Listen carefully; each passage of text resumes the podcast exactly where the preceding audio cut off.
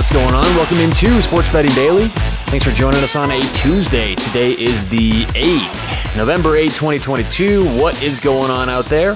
On today's show, going to talk a little bit about uh, just just have an honest discussion about sports betting because I was uh, I had a little bit of a Twitter exchange with someone over the weekend, and they had a bunch of questions and a bunch of assumptions that I think are mm, a little bit not dangerous to have, but let's just be let's just be careful here. And I want to be honest on this show and talk about the reality of sports betting because what I feel like I've done talking to some people, the way that I understand some people listen to the show is you know sort of romanticizing sports betting. And look, it can be done. I love that I do it. I think that a lot of people can win, but it's a lot harder than signing up for an account, listening to a podcast, and then betting. Okay. I've been working on my system I use since 2013.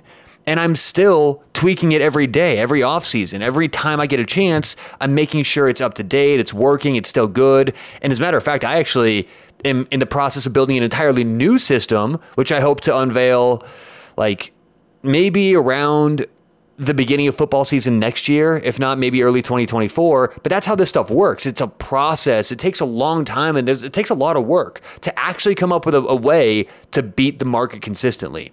And so that's just sort of what I want to talk about today is have an honest discussion about making a living betting sports. Remember, if you want to bet these games that we talk about on this show, VIG free, check out bettoredge.com, B E T T O R edge.com. Start betting VIG free, aka risk free. Use a promo code SBD when you're signing up, and they'll give you a free 20 bucks. You don't have to deposit anything. Free $20 with Bettor Edge if you use promo code SBD. Also, want to thank Thrive Fantasy. Thrive Fantasy is the place you want to go to make player prop parlay parlays. They literally pay out more money than any other sports book if you parlay player props together. The reason this is they have a fixed payout system for those parlays. So I recommend if you want to start making more money for the same bet you're making elsewhere, sign up at uh, Thrive Fantasy. Put in promo code SBD for a deposit match up to $100. That's Thrive Fantasy promo code SBD. All right, so getting back to it, you know, I do think that making a living betting sports is something that is, it's funny because I see it two different ways. I think that the average person out there who says that can never be done, it's impossible, the house edge is too is too big, that's just wrong. Okay. And as a matter of fact, on that note, I think it's actually not the hardest thing ever to make money betting sports. I think there's a lot of people out there who, over the course of a, a week, a month, a season, a year, can make money betting sports. The key is to make enough money to where you can now make a living, right? That's the key here. You're going to have highs, you're going to have lows. And as I said, I sometimes romanticize this whole thing, and I, I do believe everything I say for sure, 100%, right? I'm talking about good information, we're putting good stuff out there, and I'm glad I can do this and I'm loving it. But sometimes I do feel like it sounds a little bit easier than it comes across to be. Here's the thing you've got to almost always, when you're betting these games, buck the narrative. And I think that's what the average fan has trouble doing making bets that don't seem like the right bet to make, right? That's why the public likes to take favorites because the favorite is the better team.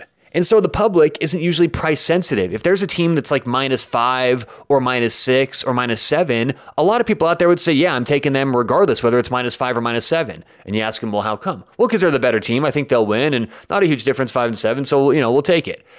That's what happens a lot. It's hard to bet on the underdog. It's hard to take the team who's not as good and you have to do that almost always because the way this the, the market's set up, the taxes, especially on the favorites, it's just too big to come back from if you always, always, always bet on the quote public sides. So it's it, it's got to be either a like an innate thing. You have to just love going against the public, but you have to conscientiously or not even conscientiously, I guess if it's just part of your personality, but you've got to always, almost always, buck the narrative. And when you do that, You've got to have your own opinions to support your betting and your own ways of quantifying games. So not only do you have to say, I disagree with what everyone else in the world is saying about, you know, Tennessee football, but here's why. Here's what I think. You also have to make bets that most people say, no, that's a bad bet. It's kind of the same thing, right? You have to make bets where people go, ooh, that's tough to make. Okay, so that's the point here. But the caveat is you have to do that and you have to be right 55% of the time or more. So that's what's tough about this, really, if you're going to boil it down, is you've got to make bets that are hard to make and you've got to win 55% of the time with those bets. It's not as easy as, you know, uh, just capping, making picks, and watching the games. There's a lot that goes into it as well. So, you know, the idea that uh, a lot of people can do this, I do believe. But the, the, the idea that a lot of people can do this and make a living, I don't believe. And as I said, it's I feel like the the the idea which is probably permeated and perpetuated through like gambling Twitter and stuff like that, is that sports bettors handicap, they make their picks, and then they watch the games. Isn't that what everyone does on Twitter, right? Hey, here's our three picks for tonight. And then they'll live tweet the bets, you know, whether their picks are going well or not, live tweet what the, what the referees are doing in their games. And they'll put a little tweet out to the end of them and, and have the green check mark by the wins or the little red X by the losses or whatever, right? And that's not how that's not actually how people who do this for a living approach it. People who do this for a living, at least the people who I know and talk to and the actual legitimate professionals, they're always doing this. It's 24/7 job. Okay, you're you're always buying, selling, hedging, arbitraging, middling, buying off, buying on. And then live betting is a thing. So it's not like, okay, here's our bet. We're on the Patriots minus three. Let's see how they do. You're on the Patriots minus three, but you're also watching the market after that bet. You're also handicapping up to the game. You're you're watching for any uh, informational changes, any injury changes, anything like that. Okay. So when you look at the end of your year or month or season or whatever, I think there should be a lot of hedging and arbitraging and middling and live betting. I mean, hell, I would say about 60% of my portfolio every year is live bets.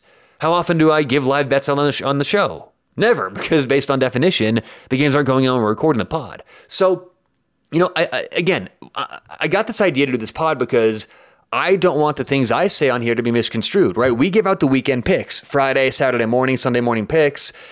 And even though we're winning, I don't have the record in front of me. It's it's certainly profitable this year. I don't want the idea or the assumption to be, hey, you follow these picks, you're gonna make a ton of money and be a winning sports bettor just like like that. That's not how this works. Now, what I'd like is, you know, I give out the picks for free. We don't charge. They are winning. It's good to know at least what side I'm on, I believe. So that I think that there's a benefit to it.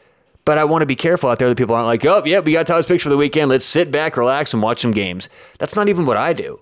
So how can you expect to do that and make money?